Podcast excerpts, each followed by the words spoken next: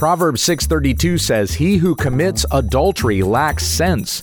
He who does it destroys himself." Sometimes we just don't think about how destructive sin is, but scripture warns us when we understand the text.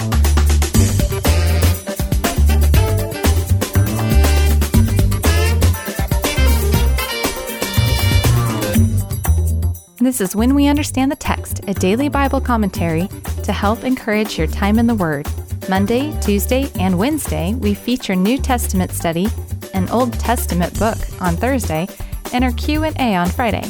Now here's your teacher, Pastor Gabe. Thank you, Becky. Well, as she mentioned, we do an Old Testament study on Thursday, and we've been in the book of Proverbs. We come back to chapter 6, and in the middle of the chapter, we return to warnings against adultery. This is going to go all the way through chapter 7 until we read about wisdom in chapter 8. Let's start off here in Proverbs 6 20 through 35. My son, keep your father's commandment and forsake not your mother's teaching. Bind them on your heart always, tie them around your neck. When you walk, they will lead you. When you lie down, they will watch over you. And when you awake, they will talk with you. For the commandment is a lamp, and the teaching a light, and the reproofs of discipline are the way of life, to preserve you from the evil woman, from the smooth tongue of the adulteress.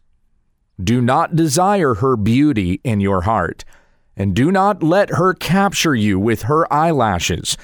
For the price of a prostitute is only a loaf of bread, but a married woman hunts down a precious life. Can a man carry fire next to his chest and his clothes not be burned? Or can one walk on hot coals and his feet not be scorched? So is he who goes in to his neighbor's wife. None who touches her will go unpunished.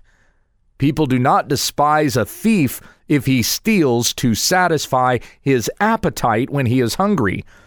But if he is caught, he will pay sevenfold. He will give all the goods of his house. He who commits adultery lacks sense. He who does it destroys himself. He will get wounds and dishonor, and his disgrace will not be wiped away. For jealousy makes a man furious and he will not spare when he takes revenge. He will accept no compensation. He will refuse, though you multiply gifts.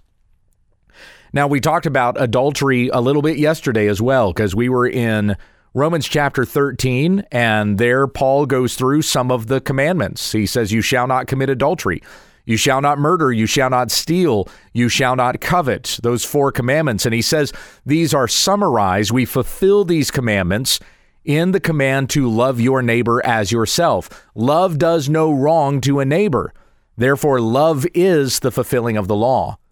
But one who does not love and does not consider his neighbor covets what his neighbor has thinking that what his neighbor has will make him happy, that it's somehow wrong for his neighbor to possess these things. They should belong to me. And so he covets what his neighbor has, and that will include even his neighbor's wife. All sin comes from an ungrateful heart. We are not thankful to God for what he has given to us. We are not satisfied in Christ and so we turn to the passions of our flesh and we think by satisfying our sinful appetites, we will be satisfied. They will always leave us wanting more and eventually will even lead to our own destruction. But when we are filled in Christ and our spirits are satisfied with all that He gives us, and by faith we trust in His sacrifice for us and His promise of an eternal kingdom, then nothing on this earth will satisfy. And in our love for God, we will hate those things that uh, attempt to ensnare us. We will hate sin as God hates sin and love righteousness as he loves righteousness. When we do not seek first the kingdom of God and his righteousness, then we will covet the things in this world. And as we read in Colossians 3 6, coveting is idolatry.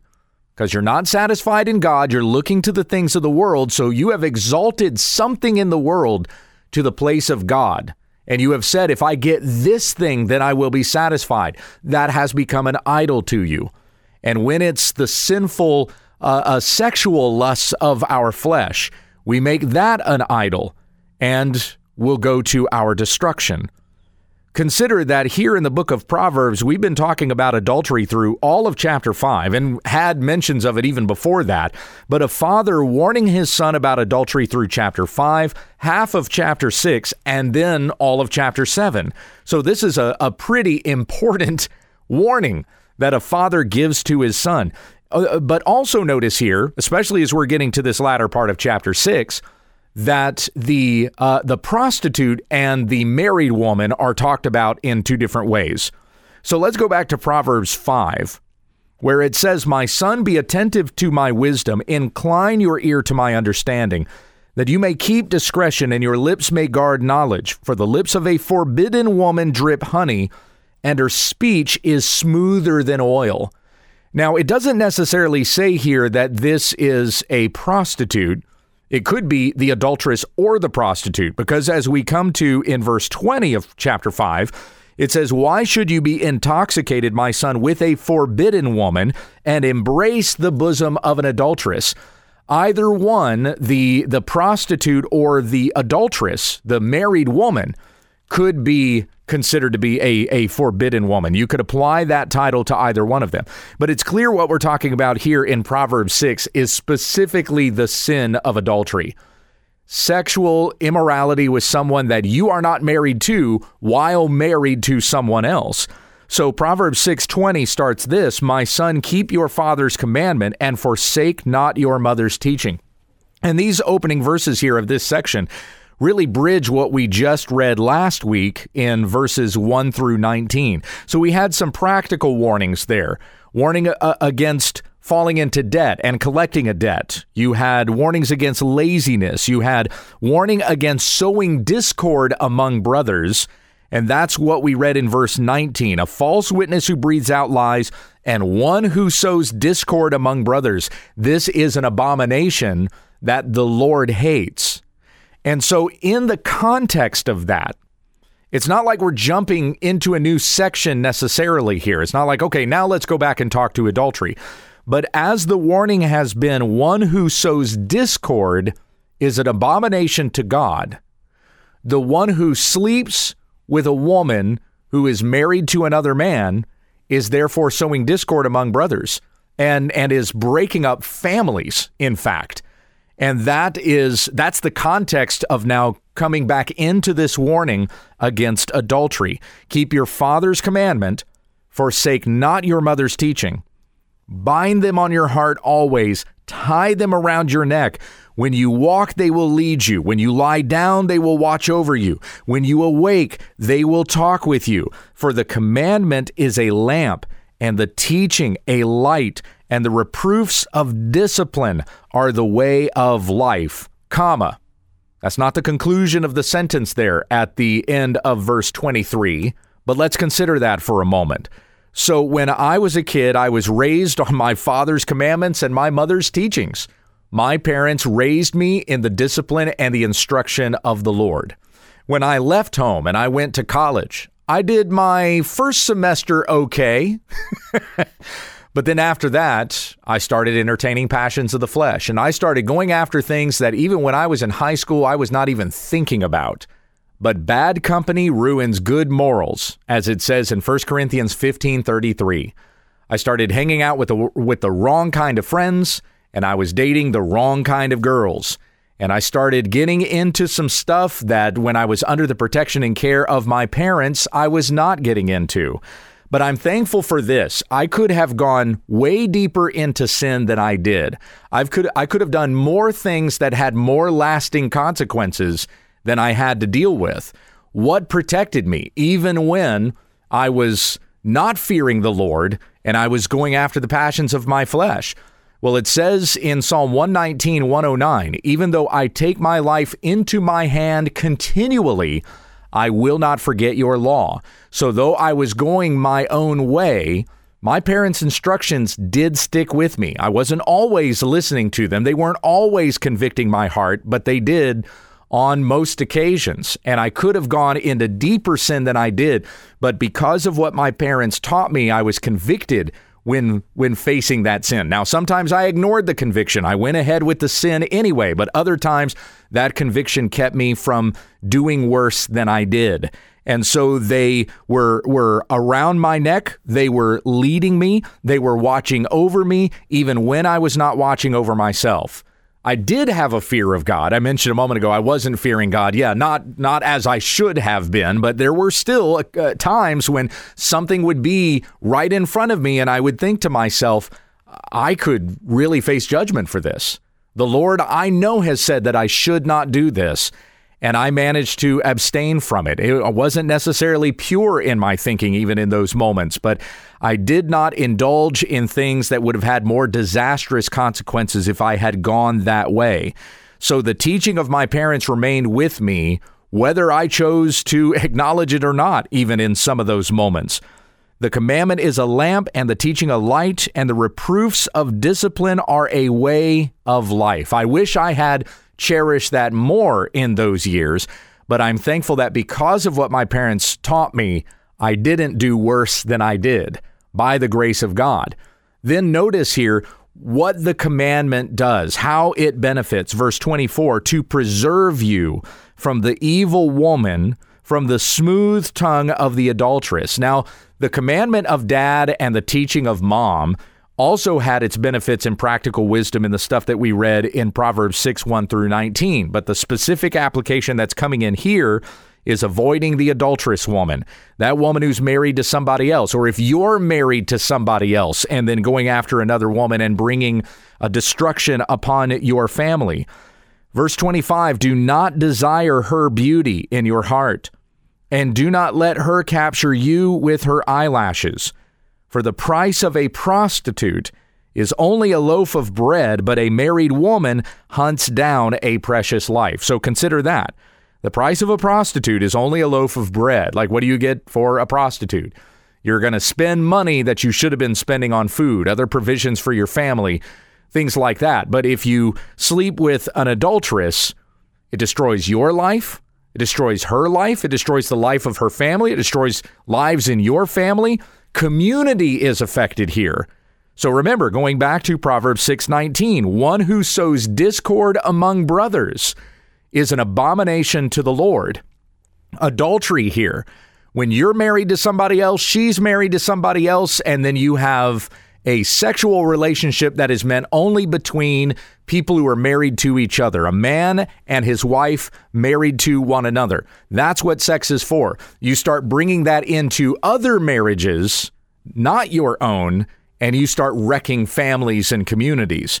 Remember the words that we have in Hebrews 13 4. Let marriage be held in honor among all, and let the marriage bed be undefiled, for God will judge the sexually immoral and adulterous. And I believe it was yesterday I also read from 1 Thessalonians 4, beginning in verse 3. This is the will of God, your sanctification, that you abstain from sexual immorality, that each one of you know how to control his own body in holiness and honor not in the passion of lust like the Gentiles who do not know God, that no one transgress and wrong his brother in this matter because the Lord is an avenger in all these things, as we told you beforehand and solemnly warned you. For God has not called us for impurity, but in holiness.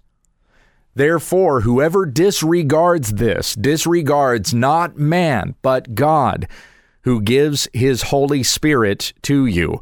So, adultery wrongs not just yourself, not just brings condemnation upon yourself, not just condemnation upon the person that you sleep with, but it even brings consequences upon that person's spouse when they are not guilty of this sin to deserve those consequences. The commandments preserve you from the evil woman, from the smooth tongue of the adulteress. So, this is not a woman who enters into this tango unwillingly. She is enticing you into it.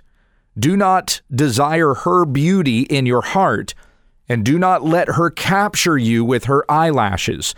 For the price of a prostitute is only a loaf of bread, but a married woman hunts down a precious life. She doesn't care anything for you. You might uh, you might be enticed by her come hither look, but she will destroy you and her own family and your family. Verse 27 Can a man carry fire next to his chest and his clothes not be burned? Another way of saying this if you play with fire, you're going to get burned. Or can one walk on hot coals and his feet not be scorched? Playing with fire. So is he so is he who goes into his neighbor's wife. None who touches her will go unpunished. Dude, if she is married to someone else, or if you are married to someone else, then another woman is a forbidden woman. Another woman, not your wife, is forbidden. That doesn't necessarily have to say anything of her character. She is off limits to you. The one whom you are to enjoy in your marriage is your wife. Remember back to what the father said to his son back in Proverbs 5:15, drink water from your own cistern, flowing water from your own well. Should your springs be scattered abroad, streams of water in the streets, let them be for yourself alone and not for strangers with you. Let your fountain be blessed and rejoice in the wife of your youth, a lovely deer and a graceful doe. Let her breasts fill you at all times with delight be intoxicated always in her love. And then verse 20 again, which I read to you earlier. Why should you be intoxicated, my son, with a forbidden woman? and embrace the bosom of an adulteress. She hunts down a precious life. She is playing with fire. So is he who goes into his neighbor's wife, none who touches her will go unpunished. People do not despise a thief if he steals to satisfy his appetite when he is hungry, but if he is caught, he will pay sevenfold. He will give all the goods to his house. When a thief steals, if he's hungry, if he's a poor man and he's hungry and he steals, that's still wrong. But there's still something of, of a pity for the guy, right? Well, he shouldn't have stolen. That was wrong, but I understand the guy was hungry. He still has to pay back what it is that he took. But when you get to verse 31, it says, If he is caught, he will pay sevenfold. He will give all the goods of his house. Therefore, we know we're not just talking about a poor man here. We're talking about a man who had enough, but he went and stole anyway. So this is like the adulterer. He's married, he's got a wife who can satisfy those passions of the flesh that we have and in some cases are very good that God has given us that that we can enjoy in a marriage between a husband and a wife. But if he goes after another man's wife and he is caught, he will pay all the goods of his house. His house will become a desolation in the house of the one whom he went after as well. Verse 32 He who commits adultery lacks sense, he who does it destroys himself. I have a note written in my in my uh, journal Bible here that says "Do not forget," and then has the name of an elder that I used to serve with and the date that I had to go and confront that man at his office. And I wrote in my journaling Bible, "Do not follow your wayward friend." Who became as Judas and devoured the flock. May God grant him repentance. But you do not walk in his ways, his eyes full of adultery. I saw a man who had everything, was blessed with such a good family, and he went after the way of an adulteress. And he would not be convicted in his sin. His demeanor toward me completely changed. Nothing that I said to him after that was taken charitably. He believed that I was always out to destroy him, but the reality is that he destroyed himself. He was such a gifted teacher and he made a shipwreck of his ministry. He can never serve in that position as elder or a pastor again because he is no longer above reproach. As it says in 1 Timothy 3 2, he lacked sense. He destroyed himself. And to this day, I pray for his children that the errors that he committed and what he threw away will not be reflected in their lives and they will not follow in his same path. He will get wounds and dishonor, it says in verse 33, and his disgrace will not be wiped away. For jealousy makes a man furious, and he will not spare when he takes revenge. We're talking now about the jealous husband of the wife who went after another man. He will accept no compensation. No gifts will be able to satisfy this guy's now thirst for blood. You had a thirst for flesh. He's got a thirst for blood, and he will accept no compensation. He will refuse, though you multiply gifts. Now, let's say you committed adultery and got away with it. Nobody found out. Well, there is still an avenger who is going to come against you for this sin that you have committed. As it says in 1 Thessalonians 4 6, that the Lord is an avenger in all these things. As we told you beforehand and solemnly warned you, you must confess your sins. As it says in James 5:16, confess your sins to one another and pray for one another that you may be healed. The prayer of a righteous person has great power as it is working. I mentioned a moment ago an elder that I used to serve with who became an adulterer. I remember something that he used to teach, and I remember him saying this to somebody whom he was attempting to convict of their sexual immorality. He said that sin that is not confessed is sin that is not repented of. Now, he wasn't saying that you have to confess every single sin you've ever done. And if you haven't confessed that sin, well, then you're going to be condemned for it. What he was saying was if you have this attitude where you're trying to cover up your sins, maybe if nobody finds out about this, then I'll be in the clear. It'll be as if I've never done it. Well, then you've not truly repented of that sin. And you will be condemned if you do not confess your sins before God, especially something as serious as adultery. 1 John 1 9 says, If we confess our sins, he is faithful and just to forgive us our sins and to cleanse us of all unrighteousness. If you have committed adultery, I encourage you to talk to an elder or a pastor, follow their counsel for you. Confess your sins to those whom you have wronged, and especially confess your sins before God. He is gracious and merciful. He will restore us. We must face the consequences for our sins, lest we face judgment on Judgment Day. Let us pray. Heavenly Father, I ask for your forgiveness that we would desire to walk in the path of righteousness, not after the passions of our flesh, but after the things that delight God. May we take every thought captive and make it obedient to Christ. May we not wrong one another in sexual immorality, but may we hold each other accountable.